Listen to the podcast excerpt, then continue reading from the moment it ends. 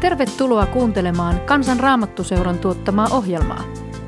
Tue toimintaamme kansanraamattuseura.fi kautta lahjoita. Rukoillaan yhdessä. Jumala, käy nyt tänne. Sinua hapuilen.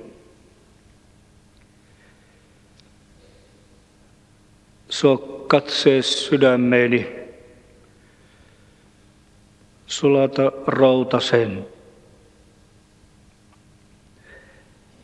Jeesus Kristus.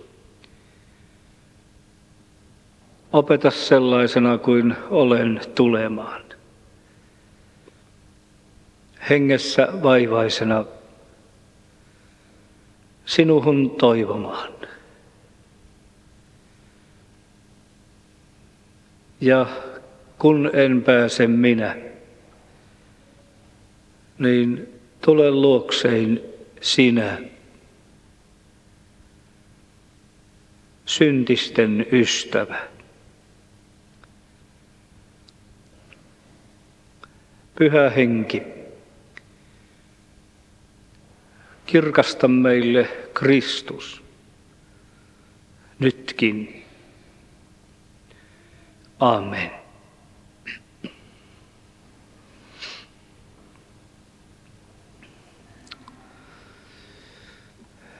Se on Jumalan lahja. Nämä sanat ovat otetut suoraan raamatusta Efesolaiskirjeen toisesta luvusta. Mikä on Jumalan lahja? Olemme kuulleet sanottavan, että elämä, tämä ihmiselämä on Jumalan lahja. Jo vanhassa liitossa sanottiin, että lapset ovat Herran lahja.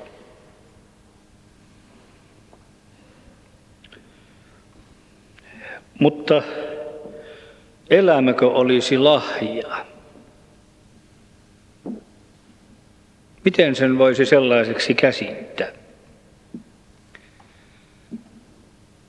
Joku voisi ajatella, että joku, kuka voi antaa näin huonon lahjan minulle kuin tällaisen elämän, joka minulla on. Jos emme lähde liihottelemaan ja puhumaan ohi totuudellisuuden, niin kyllä hyvin monet, jopa miljoonat ihmiset kokevat tänäkin aikana elämän joko pakkotyölaitoksena, sairauden ja kärsimyksen paikkana, eriarvoisuuden ja epätasaisuuden ja epäoikeudenmukaisuuden tyyssijana. Ei elämä näytä aina hyvältä, ei hyvältä lahjalta. Eikä tämä ole mikään tuore kokemus, vaan hyvinkin vanha. Tämä hyvä kirja totuudellinen, joka ei liikoja liihottele, kun on ihmisestä kysymys. Kirjoittaa ihmisistä, jotka ovat kokeneet elämän hyvin vaikeana. Eräs heistä kirjoittaa näin Job-luvussa kolme. Sen jälkeen Job avasi suunsa ja kirosi syntymäpäivänsä. Job lausui ja sanoi, Miksi en kuollut heti äidin helmaan? Miksi en menehtynyt kohdusta tullessani? Miksi olivat minua vastaanottamassa polvet? Minkä tähden rinnat imeäkseni? Sillä makaisinhan rauhassa silloin, nukkuisin ja saisin levätä. Näin kirjoittaa hyvin kiusattu mies. Ei iloitse syntymäpäivästään. Jeremia on samoissa tunnoissa joskus. Kirottu olkoon se päivä, jona minä synnyin. Miksi olen äitini kohdusta tullut näkemään tuskaa ja vaivaa, niin että minun päiväni päättyvät häpeässä? Nämä ovat sellaisia pohjatuntoja. Ja näitä ovat ihmiset kokeneet kautta aikojen. Ja kuitenkin Jumalan sana ilmaisee meille ihmiselämän, sen synnyn, miksi me olemme täällä. Muuten tässä kesällä nelivuotias tyttären tytär teki yllättävän kysymyksen vaimolleni. Siellä oli kaikkia muita hommailtu ja leikitty ja oltu ja sitten oli pitkä hiljaisuus ja nelivuotias kysäisee mummilta, että kuule mummi, mitähän varten me on oikeastaan tehty tämä ihmiselämä?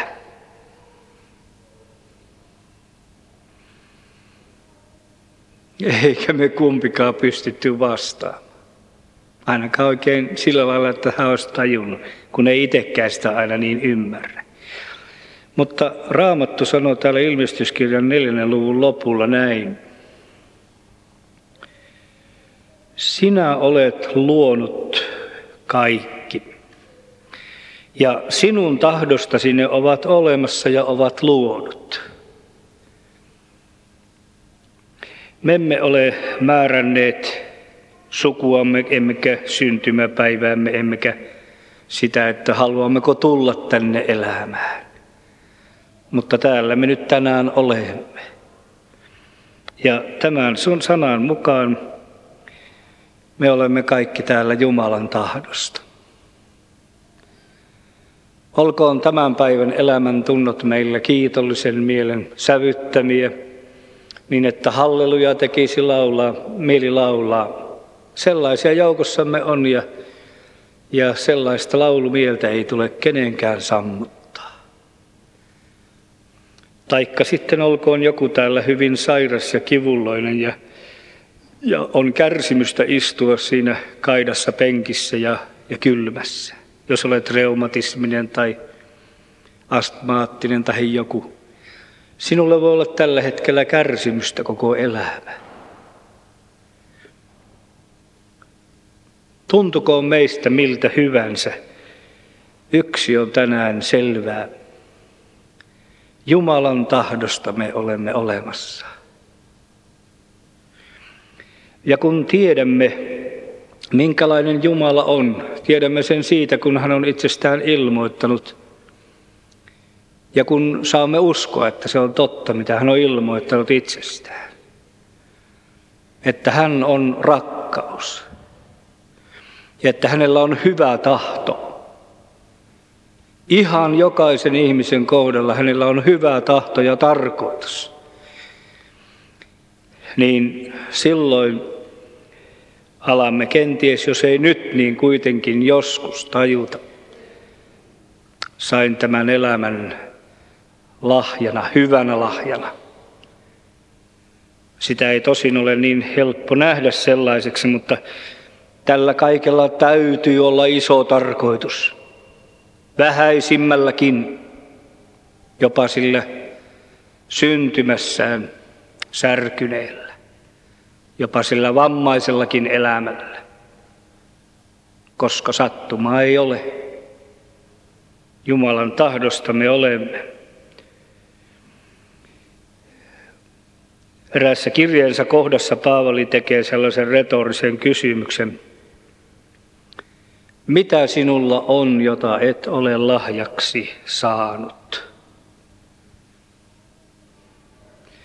Kun tätä käy miettimään, niin ei oikeastaan jää mitään sellaista asiaa, mistä ihminen voisi sanoa, tämän olen aiheuttanut, tämän hyvän, tämän olen tehnyt kun näin tein, niin tämän sain, tämän hyvän.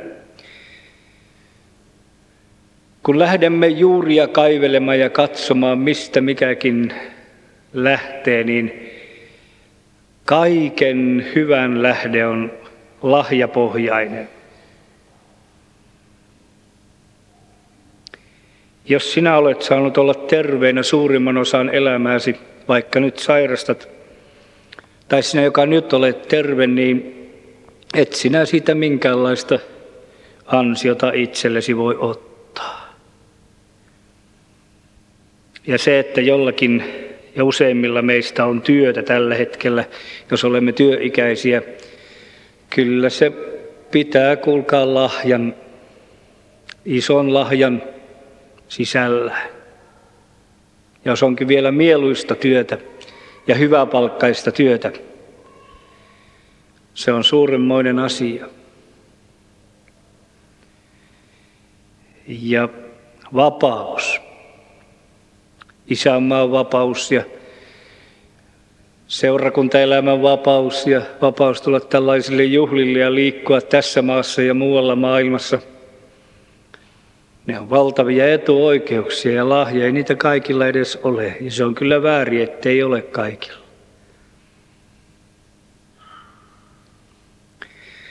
Jos kävisimme nyt etsimään tänä päivänä kukin meistä omasta elämästämme hyviä asioita, kiitoksen aiheita, niin varmaan niitä löytyisi paljon, hyvin paljon.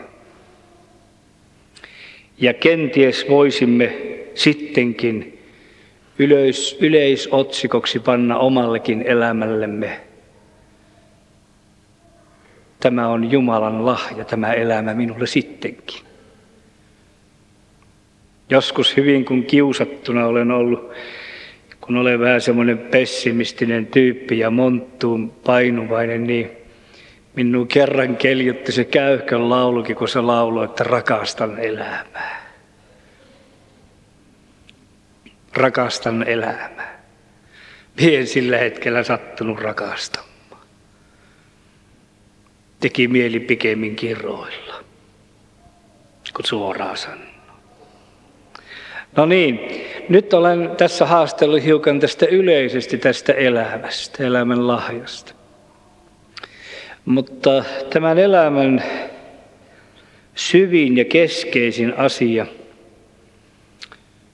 sitä varten me olemme tulleet tänne näillekin päiville. Se koskee suurinta lahjaa, pelastuksen lahjaa. Nimittäin tämä lahjaelämä voidaan hukata.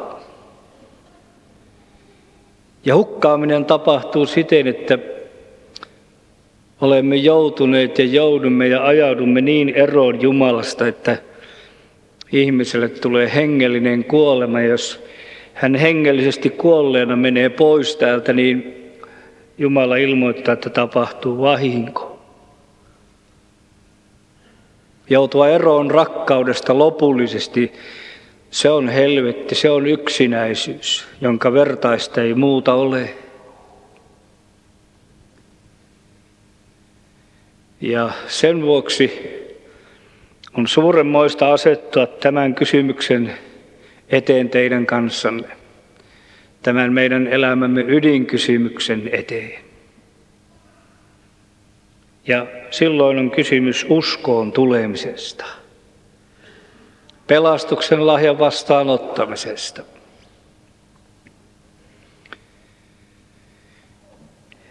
Se ei mielestäni ole yhtään ihme, jos ihmiset eivät usko.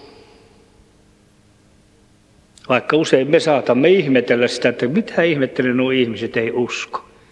Kummia tyyppejä ovat niin kielteisiä ja ateisteja ja, ja kaikenlaisia välinpitämättömiä ne heittiöt.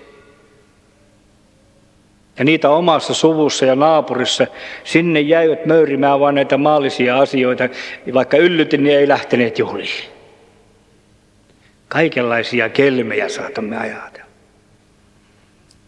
Mutta itse asiassa ei siinä mitään ihmettelemistä ole. Luonnostaan jokainen ihminen on kapinallinen, Jumalasta poispäin mennyt, nyrjähtänyt, sijoiltaan mennyt. Ei ihminen itse tahdo Jumalan yhteyteen. Ei ihminen omasta aloitteestaan käy kysymään pelastusta. Ei yhtään. Sen vuoksi nyt olemme tässäkin kohdassa lahjan edessä. Nimittäin tässä, jos joku, vaikka kuinka hiljaa sisimmässään on alkanut rukoilla ja huokailla Jumalan puoleen, se on valtava ihme. Se on Jumalan teko, se on Jumalan lähestyminen, Jumalan puhuttelu, kolkutus. Ja me, jotka tässä tänään olemme, me olemme eläviä merkkejä siitä, että Jumala on liikkunut näillä main. Pannut oman henkensä huokaamaan täällä meidän sisimmässämme, kolkuttamaan, taivuttamaan meitä, jotka emme tahdo. Nimittäin Jumala tahtoo. Ihminen ei tahdo, mutta Jumala tahto. 1 Timoteus 2.4 sanotaan, että Jumala tahtoo, että kaikki ihmiset pelastuisivat. Hän loi kaikki, hänen sanallansa ne ovat luodut ja tehdyt, ja hän tahtoo, että kaikki ihmiset pelastuisivat.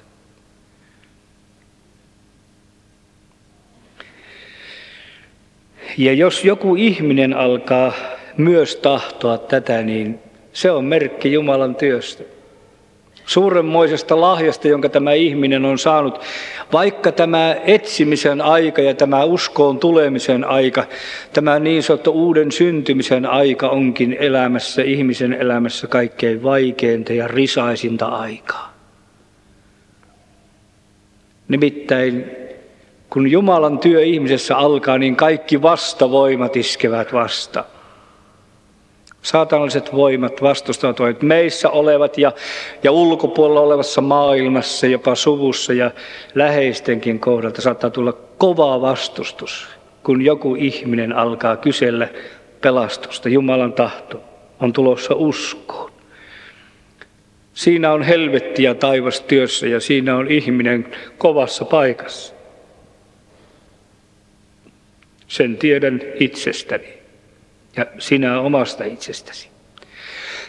Ja taistelu saattoi kestää vuosia. Etsintä ja kysely ja vaappuminen ja välillä jyrkkä poispäin menemiä ja välillä taas Herran tykö vetäminen, näitä saattoi olla kauan. Jumala on se, joka vaikuttaa teissä tahtomiseen ja tekemiseen. Tämä on hyvä muistaa. Jos joku luulee itse parannuksen tehneensä tai luulee pystyvänsä sen tekemään milloin haluaa, ei se onnistu. Jumala on se, joka vaikuttaa teissä sekä tahtomiseen että tekemiseen. Miten hän vaikuttaa? Suurimmalta osalta varmasti nimenomaan sanansa kautta. Jeesus Kristus kehui Niiniven miehiä. Ja Mateus 12.41 sanotaan, että Niiniveen miehet tekivät parannuksen Joonan saarnan vaikutuksesta. Jumalalla ei nähtävästi muuta asetta ole kuin hänen sanansa.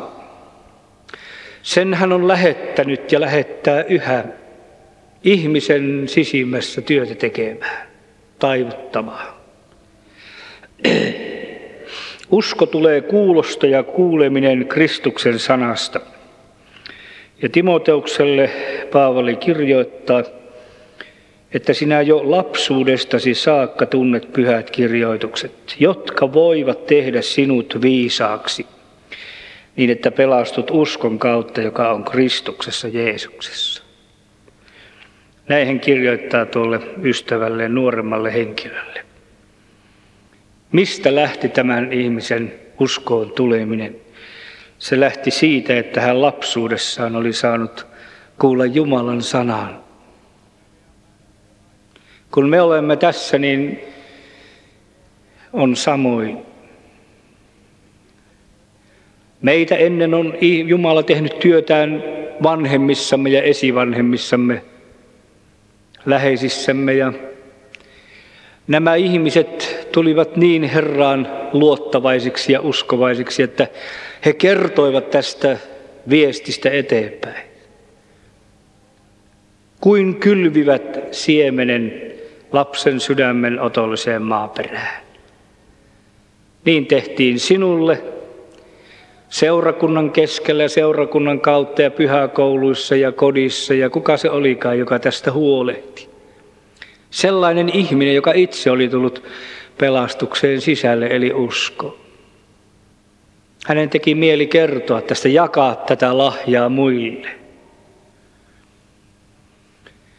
Jos joku nyt sattuisi löytämään malmisuonen tai kultasuonen, niin hän rientäisi valtaamaan sen ja panisi piikkilangan ja vahtikoirat siihen ympärille, että, tule tälle minun, minun tuota reviirille ja minun tontille. Mä oon vallannut tämän.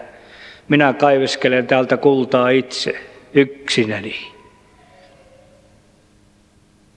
Mutta kun jollekin ihmiselle kirkastuu Jumalan lahja, Jeesus Kristus ja syntien anteeksi antamus, niin tämä ihminen on valmis jakamaan tätä ympärille, kertomaan muille. Ja tältä pohjalta aina on Jumalan valtakunta mennyt eteenpäin. Kaikki on Jumalasta, joka on sovittanut meidät itsensä kanssa siellä ristillä. Ja hän uskoi meille sovituksen sanan. Kristuksen puolesta me olemme lähettiläinen ja Jumala kehoittaa meidän kautta. Me antakaa sovittaa itsenne Jumalan kanssa. Varmaan me siunaamme niitä ihmisiä mielissämme, jotka meille tämän sanoman toivat ensiksi ja jotka ovat puolestamme rukoilleet. Minäkin muistan niitä ihmisiä nimeltä paljon sieltä Uukuniemeltä. Eivät he tienneet kylväjät, jotka vaivassa ja tuskassa ja taistelussa kylvivät siementänsä. Eivät he aavistaneet, kenen sisimmässä mikäkin jyvä vaikuttaa ja miten. Muistan, kuinka opettajamme iloitsi, kun hän vanhana vähäinen kuolemansa Aura Latvus tuli tuonne Uukuniemen riihivaaraan, jossa meillä oli seurat ja meitä nuoria, hänen oppilaita oli siellä toista kymmentä ja, ja pitäjän nuoria siellä tuvat täynnä, kun oli herätyksen ajat. Muistan, miten Aura Latvus siellä pöydän takana itki ja iloitsi. Ja kun hän meitä kätteli. Ei hän tietenkään ottanut sitä omaksi ansiokseen, mutta hän sai olla mukana kylvämässä, rukoilemassa. Ja se on suuri arvoista, jos heistä, näistä ihmisistä iloitsemme. Jumala vaikuttaa yhä samalla tavalla sanan kautta. Ja tällä kohtaa haluaisin sanoa sinulle kasvattaja, äiti ja isä, jolla on lapset kenties jo isoja. Teille, joilla on pieniä, niin nyt on aika kylvää. Nyt on aika kylvää. Hyvää iloista sanomaa Kristuksesta. Ja teille, joilla on jo lapset isoja ja ristiriitaa heidänkin kanssaan tästä uskon asiasta kenties, kun on näkyvissä, että ovat vieraantuneet ja pois menneet Teille sanoisin samaa kuin itselleni. Se siemen, joka on kylvetty, on Jumalan siemen. Se on elävä ja voimallinen, se on uudesti synnyttävä siemen. Ja sitä ei saa sieltä teidän lapsenne sielun mullasta mikään pois, koska se on sinne alussa pantu ja maa oli pehmit ja herkkä. Ja se on sinne rukouksin kylvetty. Ja olkoot te lapset Jumalan käsissä ja työn alla. Hän yksin voi niitä hoitaa ja auttaa. Me ei nyt paljonkaan mahdeta. Sen verran ainoastaan, jos riittäisi rakkautta ja kärsivällisyyttä siinä rinnalla olla ja ottaa vastaan yhtä sun toista purkaustakin. koska niillä lapsilla ei aina ole helppoa, etenkin jos ne ovat pakomatkoilla ja, ja poispäin menossa ja niillä on vielä nämä uskonnolliset taistelut ja ristiriidat sisimmässä tämän muun elämän taistelun lisäksi, niin, niin niillä ei olekaan niin helppoa. Mutta ne ovat Herran käsissä. Enkä minä usko niin pieneen Jumalaan, jolta ne hukkaan pääsi.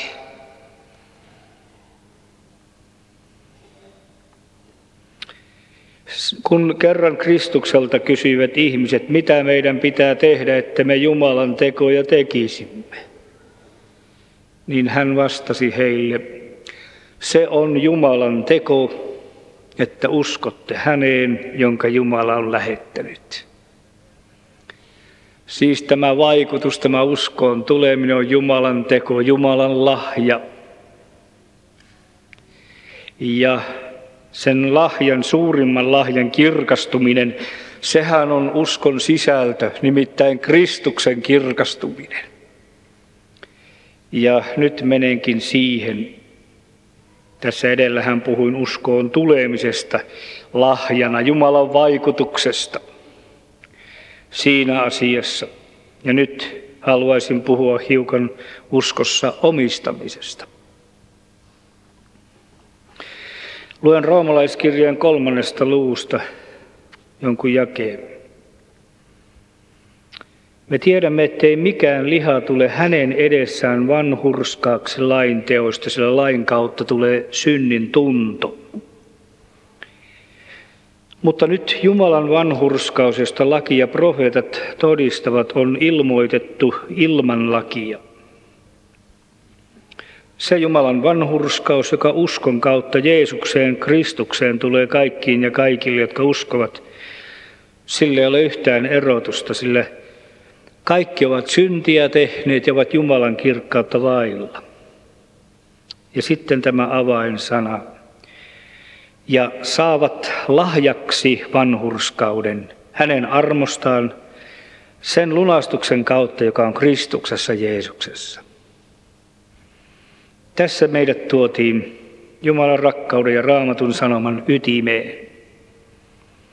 He saavat lahjaksi vanhurskauden, eli tulevat Jumalalle kelpaaviksi. Ei omin suorituksin, ei omin maksuin, vaan armosta ja armohan on sellaista rakkautta, joka tulee ilman ansiota ihmiselle. Siitä voidaan niinkin sanoa, että se on anteeksi antavaa rakkautta. He saavat lahjaksi vanhurskauden. Nämä ihmiset, jotka ovat kenties itse yrittäneet itseään parannella ja, ja muuttaa Jumalalle mieluiseksi. Ovat yrittäneet sitä ja tätä ensiksi, sillä jokainen ihminen on niin paljon ylpeä, että hän ei suostuisi ottamaan lahjaa vastaan, hän mieluummin maksaisi. Luulen, että jos olisi säästettävä 10 000 markkaa vaikka, Joillekinhan se kävisi helposti, koska niillä jo se on, mutta on paljon ihmisiä, kenties suurin osa, joille kymppitonnin hankkiminen olisikin työn alla. Ylimääräisen rahan hankkiminen, kymppitonni. Mutta jos pitäisi hankkia, niin sitä varten, että saisi matkalipun taivaaseen, niin vaikka nälkää näkisi monia, hankkisi ja kitkuttaisi ja tekisi ylimääräistä työtä ja vaikka mitä. Jos olisi jotenkin suoritusten kautta saatavissa tämä autuus, tämä yhteys, tämä pelastus, niin minä melkein usko, että olisi enemmän yrittäjiä kuin nyt. Se olisi niin selvä tuosta kertaheitolla vaan lompsa esiin ja tästä pesee. Mutta nyt kun on kaikki ilmaista ja lahjaa, niin Jumalalla näyttää olevan kaikkein suurin työ saattaa meidät sille kohdalle, jossa tämä pelkkä lahja kelpaa, anteeksi antamus. Kauhean syntikuormansa alla tulee siihen ristin juurelle, niin, niin silloin saattaa hänen olla melkein kuin helpompi uskoa, että kyllä Jumala tämän entisyyden antaa anteeksi. Mutta sitten kun lähdetään matkaa tekemään ja kulkemaan Herran tietä ja havaitaan, että tarvitaankin uutta anteeksi antamusta uskovan ihmisen synneistä. niin silloin alkaa tehdä tiukempaa. Meissä on joku hirmuisen sitkeässä, että minun täytyisi nyt uskovaisena ihmisenä maksaa Herralle hänen hyvät tekonsa ja, ja elää niin nuhteetonta elämää, että minä nyt täyttäisin lain. Jumalan hengen voimalla täyttäisin lain ja sitten kelpaisin Jumalalle. Mutta tästä hyvän tuntuisesta ajatuksesta, siitä on sanottava, että se on pahin hirttäjä uskovien ihmisten hirttäjä. Se ajatus, että nyt kun olen uskovainen ja uudesti syntynyt ja saanut Jumalan hengen, niin nyt minun on niin vaellettava, että tämän vaellukseni kautta kelpaa Jumalalle. Saada tämä hurskas uudesti syntynyt ihminen uudestaan syntiseksi, siinä on Jumalalla taas uusi työ. Sillä me haluaisimme edes nyt maksaa, kun ollaan uskovaisia. Tätä kamppailua te nuoret kenties aloittelette käydä. Tätä kamppailua te vanhemmat kristityt, vilpittömät uskovaiset olette käyneet kymmenet vuodet, niin minäkin. Kävin sitä silloin, kun 31 vuotta olin, 31 vuotta sitten olin täällä kesällä sanan suvipäivillä ensimmäisellä, kun olin tähän työhön tullut. Ja tuolla kun valmistauduin tänne, niin kävin sitä kamppailua hyvin kipeästi tuolla huoneessa äsken. Kun minulla ei ollutkaan millä maksaa. Ja minä en mennyt jaksaa uskoa, että minä saan mennä saarnaamaan teille muille Kristusta, kun minulla ei kerro ole millä maksaa. Ja koitin ajatella, että minä olen niin hyvä kristitty ennen kuin voisin tulla teille puhumaan Kristuksesta. Ja minä en ollutkaan. Kun tuota sydäntä tutkittiin ja kotielämää ja vaikka mitä. Siellä piti vaan rukoilla Daavidin rukousta, että syvyydestä minä huudan sinua, Herra, Herra, kuule minun ääneni. Jos sinä pidät mielessäsi synnyt, kuka silloin kestää? Jumala, ole minulle armollinen hyvyytesi tähden, pyyhi pois syntini. Anna minulle jälleen autuutesi ilo. Älä ta pois pyhää henkeäsi. Uudestaan armon tarpeellisena käydä hänen eteensä on nöyryyttävää. On nöyryyttävää. Mutta tässä särkymisessä, mihin Jumala meitä uudestaan vie, ylpeydestä pois, niin tässä on se hyvä puoli, että Herra sanoi, että särjettyä sydäntä et sinä Jumala hylkää. Polttouhri ei ole sinulle mieleen, sen minä kyllä sinulle antaisin, sanoi Daavid. Ja teurasuhrin, tekisin sitä ja tätä ja tätä. Ne ei ole sulle mieleen, mutta sinä Herra tahdot minut uudestaan syntisenä särkeä ristin juurelle lahjan vastaanottajan paikalle. Efesolaiskirja 2.8.10 ja sanotaan, että armosta te olette pelastetut uskon kautta. Ette itsenne kautta, se on Jumalan lahja. Ette tekojen kautta, ettei kukaan kerskaisi.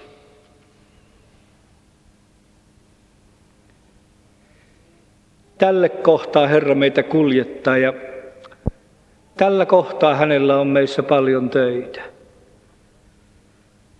On sanottu, että vanhemmat lakkaavat kasvattamasta lapsiaan, kun saavat heidät suuriksi. Jumala sitten, kun saa heidät pieniksi. Ja eikä taida tässä elämässä saadakaan. Mitä syvemmälle Herra kyntää, sitä enemmän sieltä näkyy sellaista, mikä on mahdotonta. Sieltä löytyy käärmeen pesää, kyyn pesää tuolta ihmisen sisuksista. Siellä on kuolleiden luita ja kaikkea saastaa.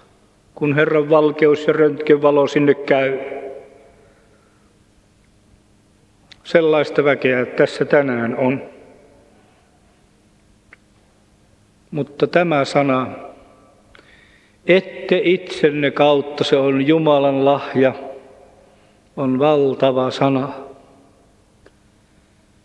Ja tämän me saisimme nyt omistaa. Tämä lahja on kyllä jo meille kerran annettu silloin, kun olimme ihan pieniä. Olimme ihan lapsia ja meidät kastettiin, niin kyllä siinä tämä lahja jo meille annettiin, että jos olisimme silloin jo pois otetut, niin sen lahjan kantaminen olisimme kotona. Ja itse asiassa on niin, että tänä päivänä sinä ja minä vuosikymmenien yrittämisen ja kulkemisen jälkeen me pelastumme oikeastaan vain ihan samalla tavalla kuin pikkulapsi pelastuu. Kristuksen teon tähden. Tuntuuko liian helpolta? Tuntuuko liian yksinkertaiselta? Saattaa tuntua. Mutta Jumalan pelastustie on lopulta hyvin yksinkertainen. Me teemme siihen mutkia. Heti kun me lähdemme tältä keskustalta etenemään ja lähdemme esimerkiksi armolahjojen linjalle ja mittaamaan, mitä armolahja kelläkin on. Minkä verran on puhunut kielillä, minkä verran on profetoinut, olenko parantunut jonkun armolahjan käytön kautta.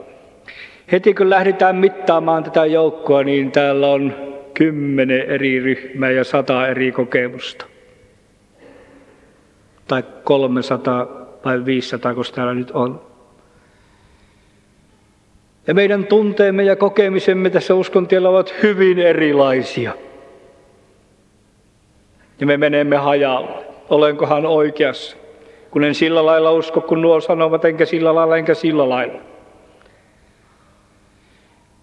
Mutta silloin, kun on ytimestä kysymys, kun on armo lahjasta kysymys, siitä yhdestä, synnin palkka on kuolema, Jumalan armo lahja on iankaikkinen elämä, niin silloin pikkulapsi täällä, joka ei ole vielä kokenut samoja kuin sinä hengellisesti, ja vanhus, joka on aikoinaan kokenut vaikka mitä, mutta nyt kulkee tuossa niin lyhkäisillä askelilla ja muisti on mennyt ja unettomuus on tullut ja sairauden kivuissa sielun vihollinen käy päälle ja sanoo, että mitä se sinun uskominen on toimittanut ja kymmenien vuosien kilvotus.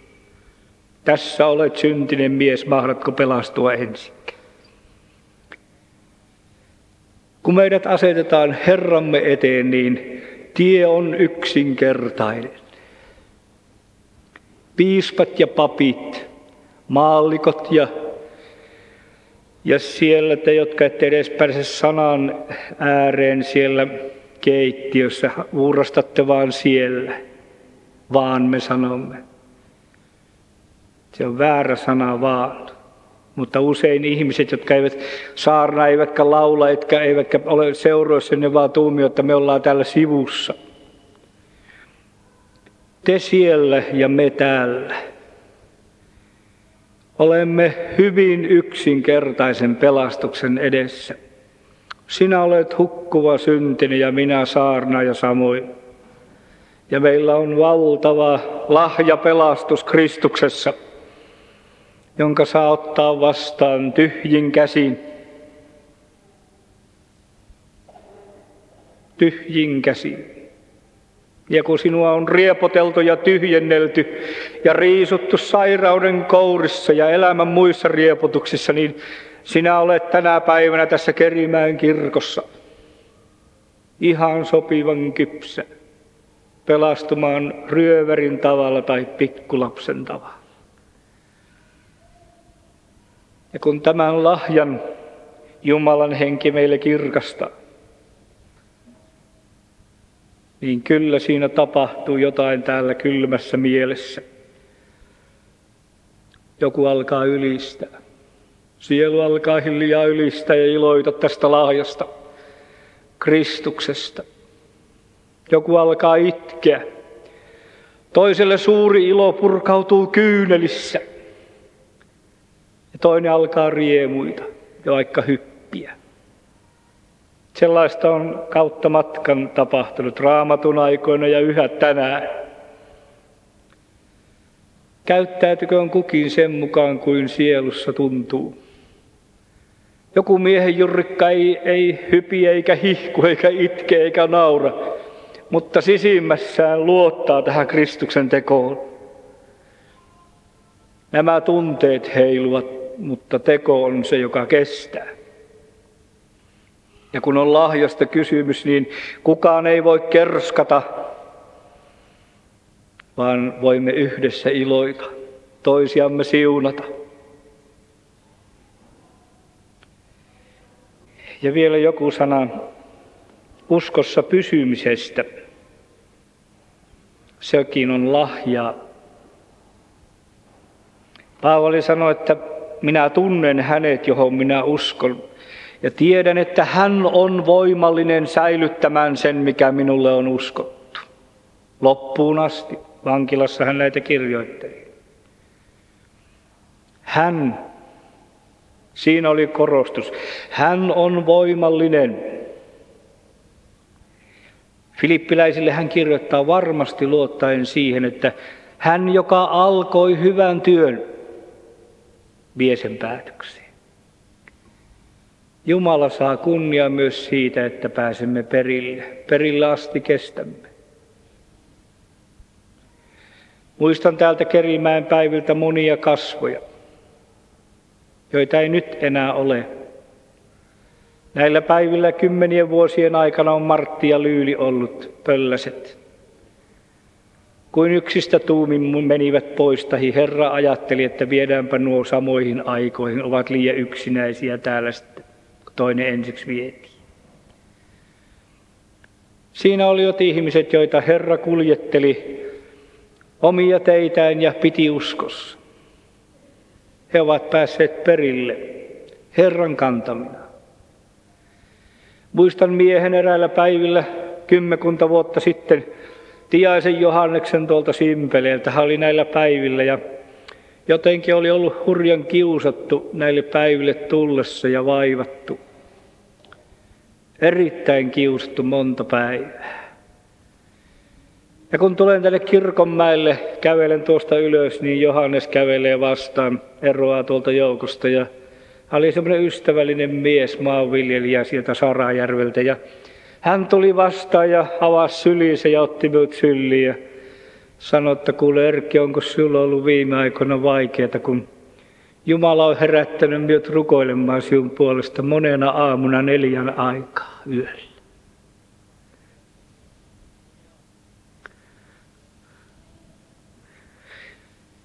Ja minulta pääsi itku siinä. Kyllä tuo Jumala on ihmeellinen. Kun tullessani oli saanut Jumalalta sanan, että katso saatana on pyytänyt teitä valtaansa seulaakseen teitä niin kuin nisuja, mutta minä olen rukoillut sinun puolestasi, ettei uskosi raukeaisi tyhjää. Sen minä oli saanut tullessa, kun pysäytin auto, kun oli niin vaikea ajaa. Sielun tähden oli vaikea ajaa. Ja sitten siitä riemusta ajoin, kun tajusi, että Herra rukoilee minun puolesta, että usko ei raukesi tyhjiä, vaikka sitä loppuun asti. Ja sitten tuossa mäellä Johannes kertoi, että Jumala koputteli aamuyöstä valveille ja, ja antoi rukouksen hengen minun puolesta. Hän alkoi ystävät meissä hyvän työn ja hän on voimallinen viemään sen perillä asti. Ja vielä yhden raamatun kohdan luen tästä. Mitä me siis tähän sanomme? Jos Jumala on meidän puolellamme, kuka voi olla meitä vastaan? Hän, joka ei säästänyt omaa poikaansakaan, vaan antoi hänet alttiiksi kaikkien meidän edestämme. Kuinka hän ei lahjoittaisi meille kaikkea muutakin hänen kanssaan, siis kaikki mikä tarvitaan matkalla. Kuka voi syyttää Jumalan valittuja? Jumala on se, joka vanhurskauttaa. Julistaa syyttömäksi jumalattoman, koska Kristus maksoi velan. Kuka voi tuomita kadotuksen? Kristus Jeesus on se, joka on kuollut, onpa vielä herätettykin. Ja hän on Jumalan oikealla puolella ja hän myös rukoilee meidän edestämme. Kuka voi meidät erottaa Kristuksen rakkaudesta? Tuska, tuskako vai ahdistus vai vaino vai nälkä vai alastomuus vai vaara vai miekka? Minä olen varma siitä, ettei kuolema eikä elämä. Ei enkelit eikä henkivallat, ei nykyiset eikä tulevaiset, ei voimat, ei korkeus eikä syvyys, eikä mikään muu luotu voi meitä erottaa Jumalan rakkaudesta, joka on Kristuksessa Jeesuksessa meidän Herrassamme. Amen. Rukoilemme.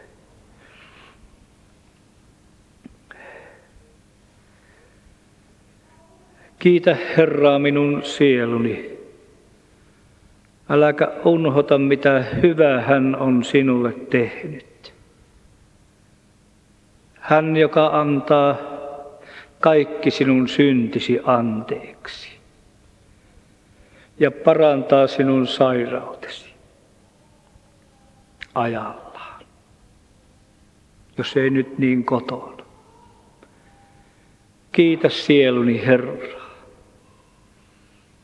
Ylistys sinulle Kristus, vapahtaja, kun tulit maailmaan syntisiä pelastamaan.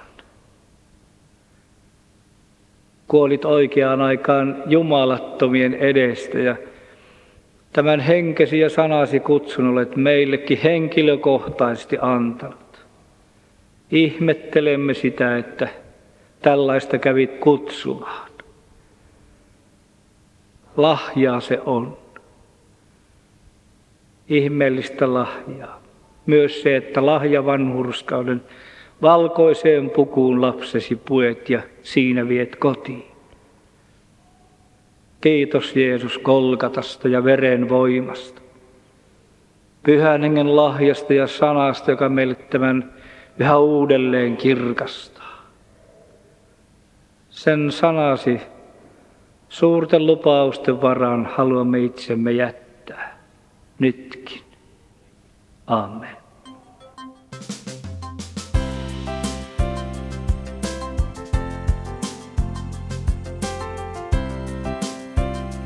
Kiitos, että kuuntelit. Tue toimintaamme kansanraamottuseura.fi kautta lahjoita. Siunausta päivääsi.